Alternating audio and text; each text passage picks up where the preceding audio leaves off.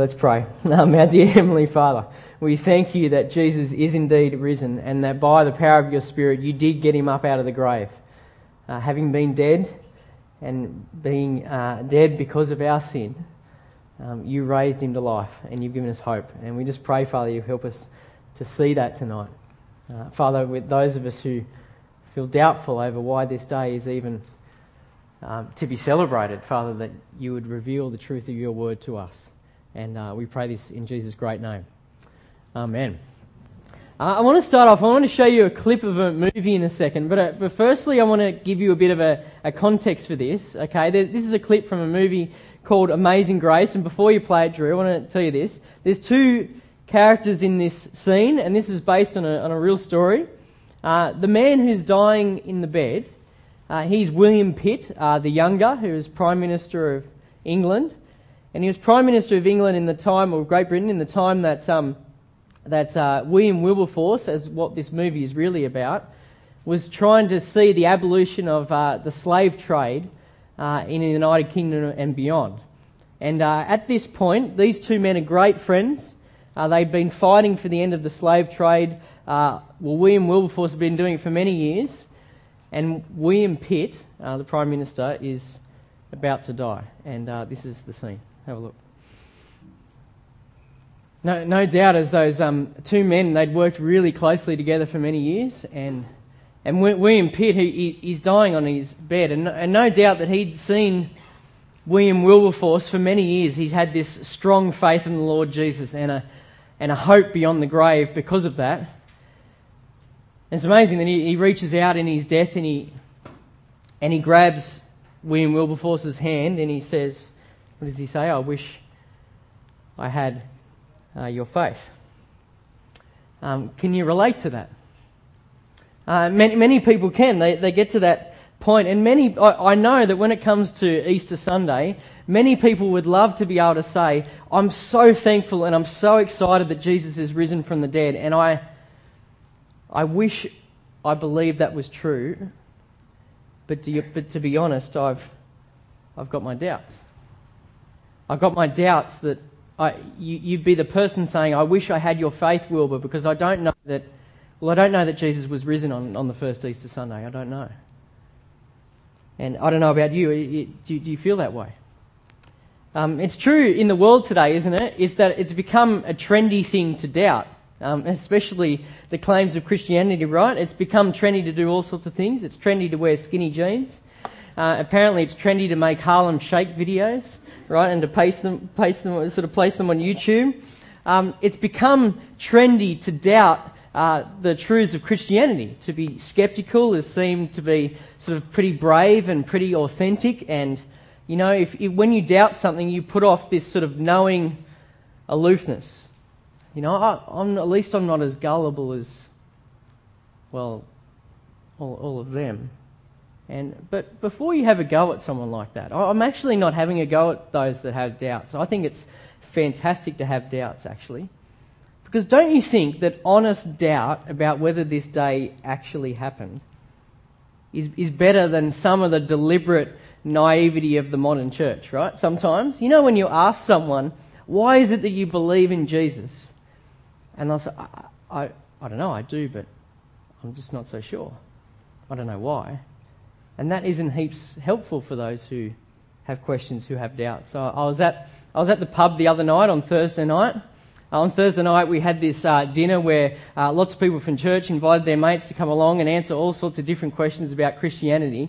And what I worked out as people were asking their questions about Jesus and about stuff like this is that people don't want intellectual shortcuts and they don't want quick answers that can easily be well knocked down when you look at things carefully, right?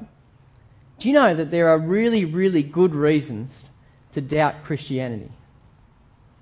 But there are even better reasons, there's even better evidence uh, that it's true.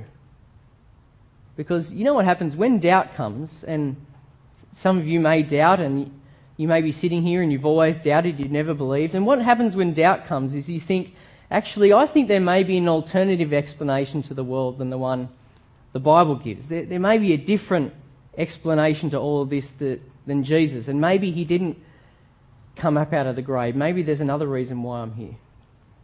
Uh, you ever wondered that? And that's okay. Doubt is okay.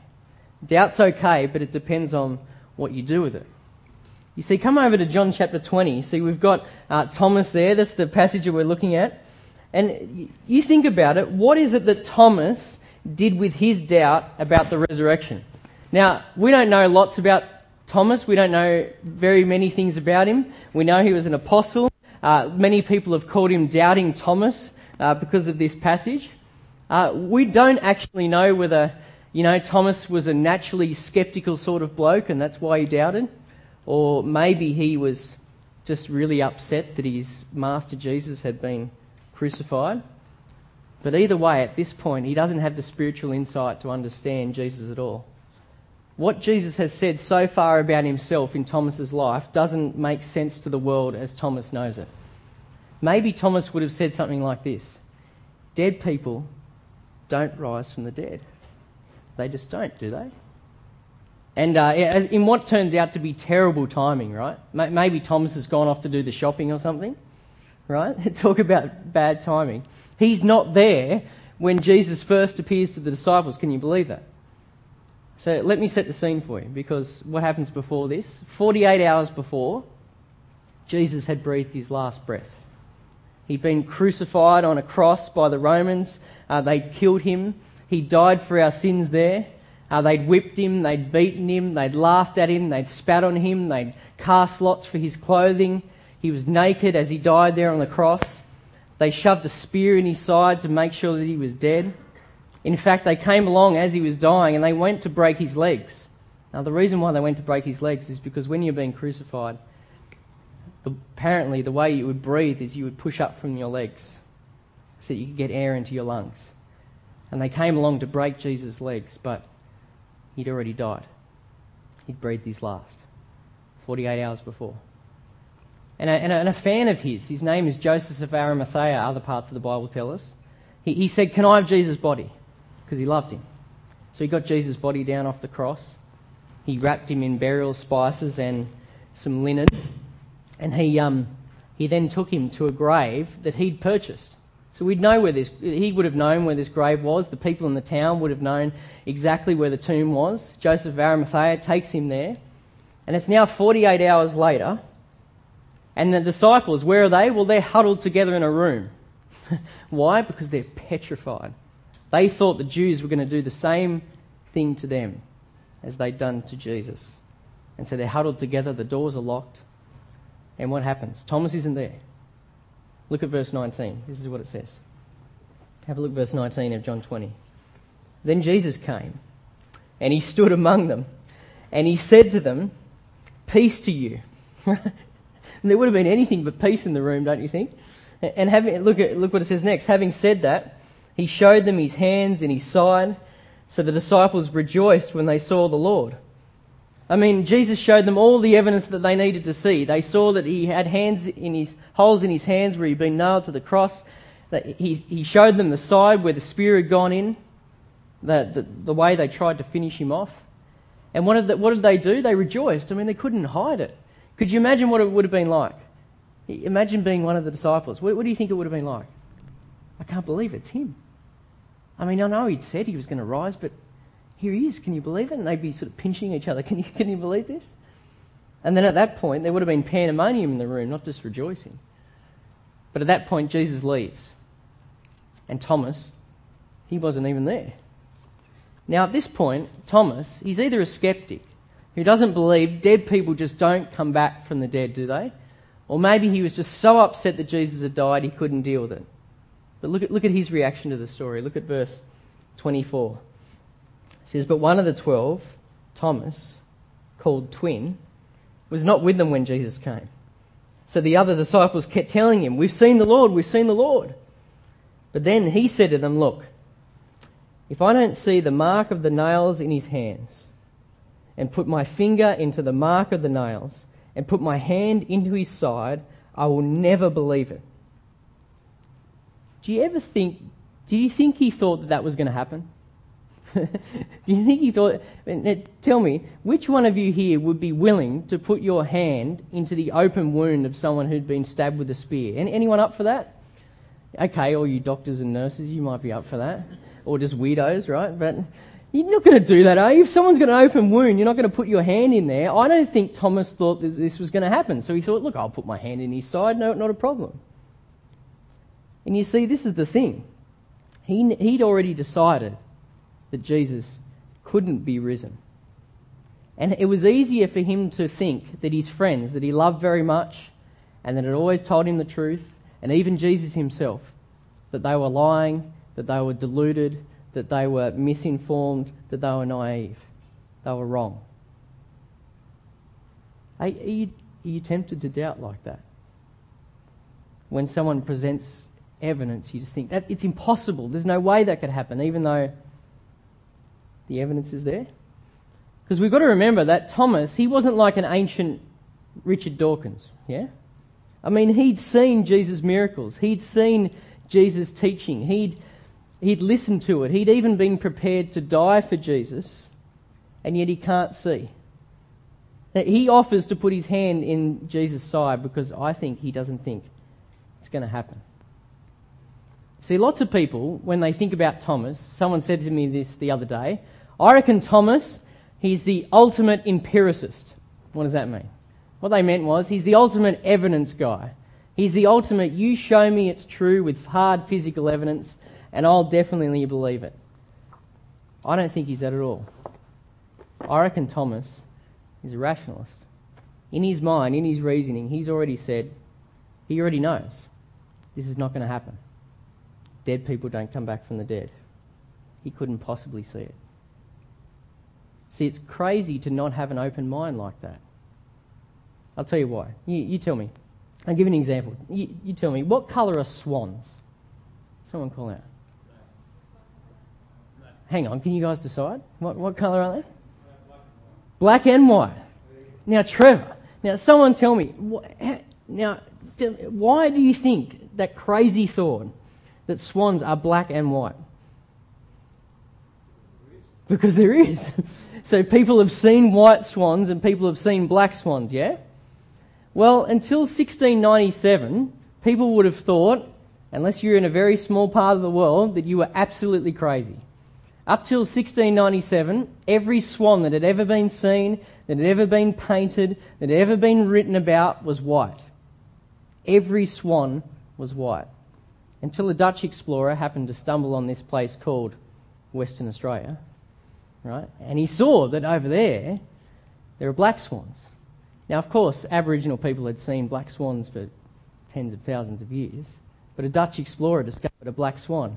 And you know, apparently, I don't know if this is a myth or true, he, he went back and he told people, I've seen a black swan, and they said, it can't be a swan because all swans are white. There's no such thing as a black swan. And Western Australians, because they're so parochial, they've now made the emblem of their state a black swan. See, that's the thing. Just because you haven't seen something doesn't mean that it's not true, yeah? Just because you haven't seen something doesn't mean it's not true. And do you think that that happens? Do you think the theories that we make up about life, they actually filter the things that we see and what we decide to be real? I mean, we don't really realise this, but um, there's a guy named um, David Hume. And much of the reason why our modern society is really skeptical about miracles and really skeptical about the resurrection of Jesus is because of the work of men like this. Now, don't criticise him because he's funny hair. They all had hair like that. But his principle was this. He said this. He's a philosopher. He says the laws of nature are never broken. Now, that sounds fair enough. Does, does someone have a pen? Can you drop it, Tara? Okay. Now, how many times would Tara be able to do that? Would it drop every single time? Yeah, of course it would. Tara, can you do that again? Okay. Tara, can you do that again? You, you could keep going all night if you like, because the laws of nature, according to Hume, are never broken. That, that's what he meant. He means, you know, and that sounds okay. But he famously ruled out the possibility of any miracles or the resurrection because it would break the laws of nature. dead people do not come back from the dead. Right? People born blind cannot be healed by someone who claims to be God, because that would break the laws of nature, and the laws of nature are never broken. And what can happen is, is we can decide in advance what we think is the truth. And then we use that to filter all the information we get. So, for example, you know that there is unbelievably good evidence for the resurrection of Jesus. Not just inside the Bible, outside the Bible, Roman historian like Tacitus, who wrote in Jesus' day, Josephus, the Jewish historian who wrote in Jesus' day, they both, even though not Christians, said that Jesus lived and that Jesus died and that Jesus was resurrected from the dead. None of his contemporary historians uh, denied the fact that this happened. But this is the thing. With someone like David Hume, he decided that even if someone could present him with really good evidence, he wouldn't believe that it was possible because that would break the laws of nature. He'd been a doubting skeptic, which is good, but he'd taken it too far. I'll tell you, I'll tell you others who have sort of follow, who, who see David Hume as their hero. Uh, these two men, uh, Richard Dawkins and uh, Sam Harris. Right? I, I think that line of thinking underlies their work, and I'll tell you why I'm telling you this in a minute. See, under the authority of science, they'll say stuff like this. And by the way, science is fantastic, don't you think? Isn't science the way that we observe the world and we see patterns within the world and we make discoveries? Science is terrific. But when these two men, following David Hume, dip their toes in sort of the philosophical and theological waters, they just start depending on their theories. And it's not science anymore. These two men, when they speak and write books, they know that scientifically they can't rule out miracles. They know that scientifically you can't rule out the resurrection. And they know scientifically you can't rule out the existence of God. You just can't. They just don't like Jesus. And they don't like Christianity. And they can't disprove Jesus at all. And they know that. But they'll keep trying to trick you, though. Because you see, the thing is, Christianity is not a philosophy and it's not a theory, it's an historical faith. That's what it is. Um, I'll tell you what made me smile this morning. Uh, you know how often I, I, I, get my phone. You know how last week I called Facebook fake book? I'm sorry about for those who love Facebook. I love Facebook, and if you misunderstood what I was saying, but I tell you what was really encouraging about Facebook this morning. I got up this morning, it was early, it was Resurrection Sunday, Jesus is risen, and every two minutes someone was posting, He's risen. He's risen indeed. Verses from the Bible about how Jesus is alive. And did that put a, did some of you see that sort of stuff? Did it put a smile on your face? Do you know the only reason why it should put a smile on our face is if it's true? Because if it's not true, the hope of the resurrection is, well, it's nothing. Christianity is a historical faith. The only reason I was encouraged as I flicked through my feed this morning is because 2,000 years ago, Jesus of Nazareth came up out of the grave. That's why I smiled this morning. Because it's not encouraging if it didn't happen. Because the gospel writers, when they write this book, they're encouraging us not to believe a philosophy or a theory. They're actually asking us to go into the courtroom and to listen to the eyewitnesses and for us to decide whether the eyewitness testimony that's recorded here, whether it's actually true. That's what we've got to decide. That's what they're wanting us to do. And at this point, Thomas's theories that he'd made up are about to be exploded by meeting the risen Lord Jesus. Look at, look at verse 26 with me of John 20. After eight days, Jesus' disciples were indoors again, and Thomas was with them. So it had been eight days. Even though the doors were locked, Jesus came and stood among them, and again he said, Peace to you. Imagine that. But then, verse 27, then Jesus looks at Thomas, knowing what he needs, and he says this. He says, Thomas, put your finger here and observe my hands. Reach out your hand and put it into my side. Don't be an unbeliever, be a believer, Thomas. And at this point, Thomas's theoretical world collapses. What would he might have been saying in his head? Dead people don't come back from the dead, dead people don't come back from the dead that theory collapses. Why? Because the reality is right in front of him.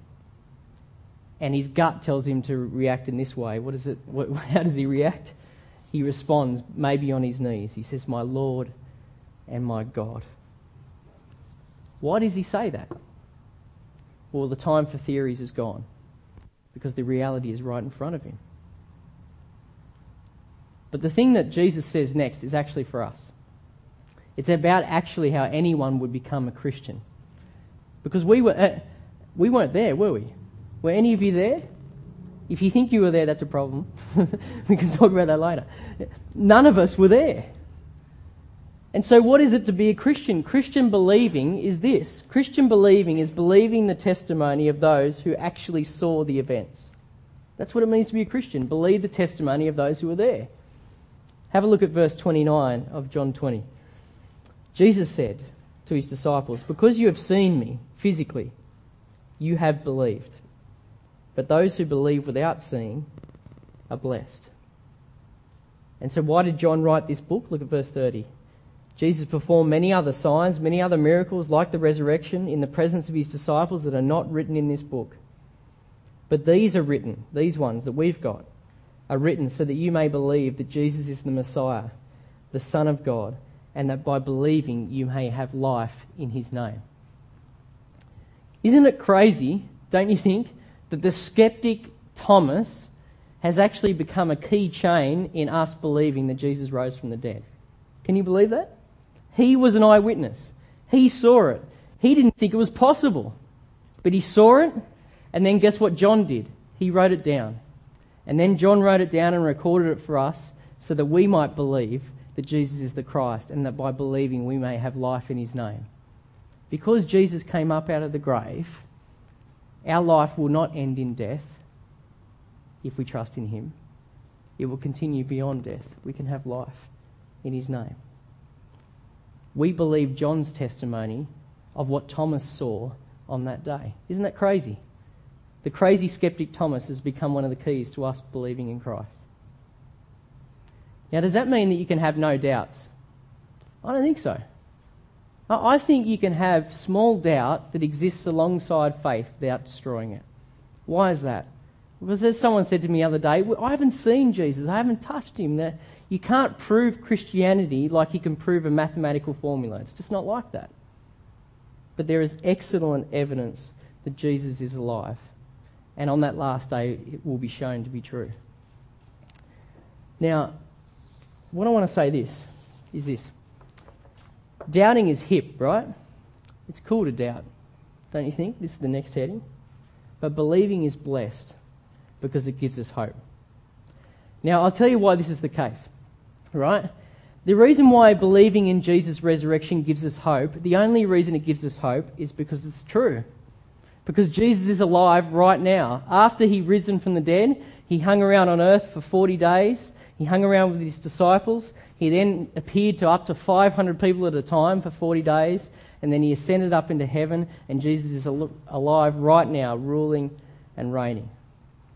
And because of that, because he's alive, he actually gives us now a fresh crack at life if we believe in Him. Now, this is why we have eggs, right? Now, those of you who are thinking about this uh, know that eggs, actually come, there was a new life festival that we've sort of pinched, right? It's a pagan festival that have involved fertility and new life, and eggs are a symbol of that. But they're a great symbol at Easter. And my, uh, my little daughter Hannah's up there. Now, Hannah, can you come down?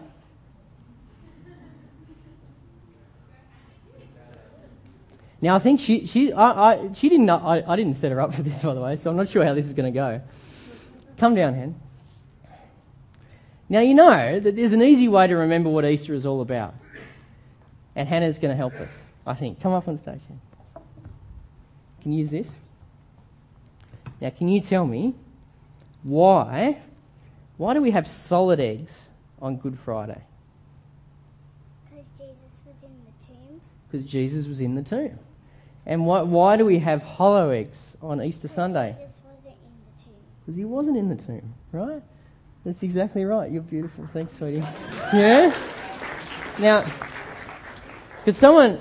Now, the thing is, I want to explain. This, that sounds extraordinarily simple, But I'll tell you why it's extraordinary. And I want you to come and. This is a hollow egg, right? Now, who, who can come and break this for me? Someone come and break this. Who'd like to break it? Ryan, do you want to break it? Come on. We're all going to eat this afterwards, okay? Give, give it a go. Oh, this is getting really badly. Get in badly. Oh! Someone's eating the one. Someone's eating the bit on the floor. Now, I, can I tell you why this is so significant, right? The fact that this is hollow points to the fact that Jesus' tomb was empty. Let me tell you why that's so important. There's two reasons. It gives us a fresh crack at forgiveness. Look, look at this verse up here. It says this.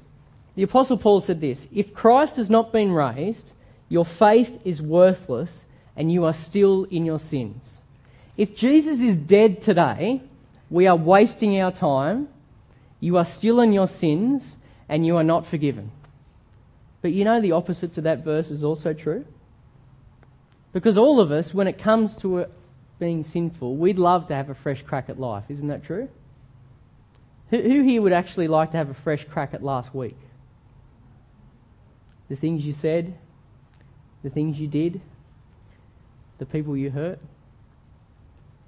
Who'd like to have a fresh crack at your whole life, the way you've treated God, the God who loves you and made you? Lots of us would like to have a fresh crack at that. The thing is, we, we all need forgiveness for the way that we treat each other and the, and the way that we've treated God. We all need our sins to be forgiven. And that's exactly what Good Friday was about. When Jesus died on a cross, he didn't do it because he needed to die. He was innocent. We were guilty. Jesus died for our sins. But how do we know that that worked? How do we know that God was pleased with that? How do we know that all of my sin from yesterday and today and the rest of my life and all of yours, how do, how do we know that it was all dealt with? Because the tomb's empty. Because Jesus came up out of the grave. He paid for it all. And if you trust Him, you can have life in his name because the tomb is empty. I'll tell you another way that we have a fresh crack at life. Do you know that Christians believe? You know what we believe? That because Jesus rose bodily out of the grave, that one day when we be, we're a part of his new creation, we're going to have a physical, new body, restored, just like his. And I love this quote from, um, from Joni Eareckson Tada. Let, let me tell you, tell you about her. Do you know that Joni was um, paralysed when she was 17 years old um, from a diving accident? And she writes this about what she believes because Jesus is risen from the dead, about what's going to happen to her. She says, I, with shriveled and bent fingers, atrophied muscles, gnarled knees, and no feeling from the shoulders down, will one day have a new body, light, bright, and clothed in righteousness powerful and dazzling. Can you imagine the hope this, this gives someone with spinal cord injuries like mine? I wonder if she was sharing that with that little girl. But the only reason why there's hope for Joni and what will happen to her beyond the grave and all of us is because it's true. Because he came out of the grave 2,000 years ago. And then this next quote is a time when she got really upset, Joni, because she couldn't get down on her knees and pray at a Christian convention, and so she had to sit in her chair, as she always did, of course. And then she wrote this. As people prayed, sitting there, I was reminded that in heaven I'll be free to jump up and dance and kick and do aerobics. And although I'm sure Jesus will be delighted to watch me rise on tiptoe, there's something I plan to do that may please him more if possible, somewhere, sometime before the party gets going, sometime before the guests are called to the banquet table at the wedding feast of the Lamb, the first thing I plan to do on resurrected legs is to drop on grateful, glorified knees. I will quietly kneel at the feet of Jesus. Joni will get her legs back and what she wants to do is to use them to kneel before her risen Saviour. Now, that's either a nice quote or one of the most profound things you've heard for a long time. The only reason that's true and not just nice is because Jesus actually did come out of the grave 2,000 years ago. But can I say, and I'll finish with this, it's okay to doubt that. But can I say, doubt your doubts if you've got them. Doubt them. Check out the evidence, the eyewitness evidence that's found in the Bible. Find a Christian and read the Bible with them. Check it out because the evidence for Jesus' resurrection is overwhelming and why that quote is true. Because if you believe in the one that was risen, you can have life in his name too. Uh, why don't I pray? Let's pray. Our dear Heavenly Father, we look forward to that resurrected life that is coming. Father, we look forward to it as Joni does and as Thomas now enjoys. Father, we look forward to the day when we will see Jesus in all of his glory, resurrected, physical, just like us. Father, we thank you for that first Easter Sunday when you defeated death and you defeated sin and you brought us forgiveness by showing us that the work of Jesus on the cross in dying for our sins was finished. Father, we thank you that anyone who believes in Jesus can have life in his name. Father, we thank you that anyone who believes in him can be forgiven, no matter how we've treated you. We thank you, Father, that no matter who believes in you, any one of us can have that same hope that we just heard of Joni speaking of. Father, please help us to doubt our doubts. Please help us to check out the evidence if we need to, so that we might have life in His name. And we pray in Jesus' name. Amen. Happy Easter.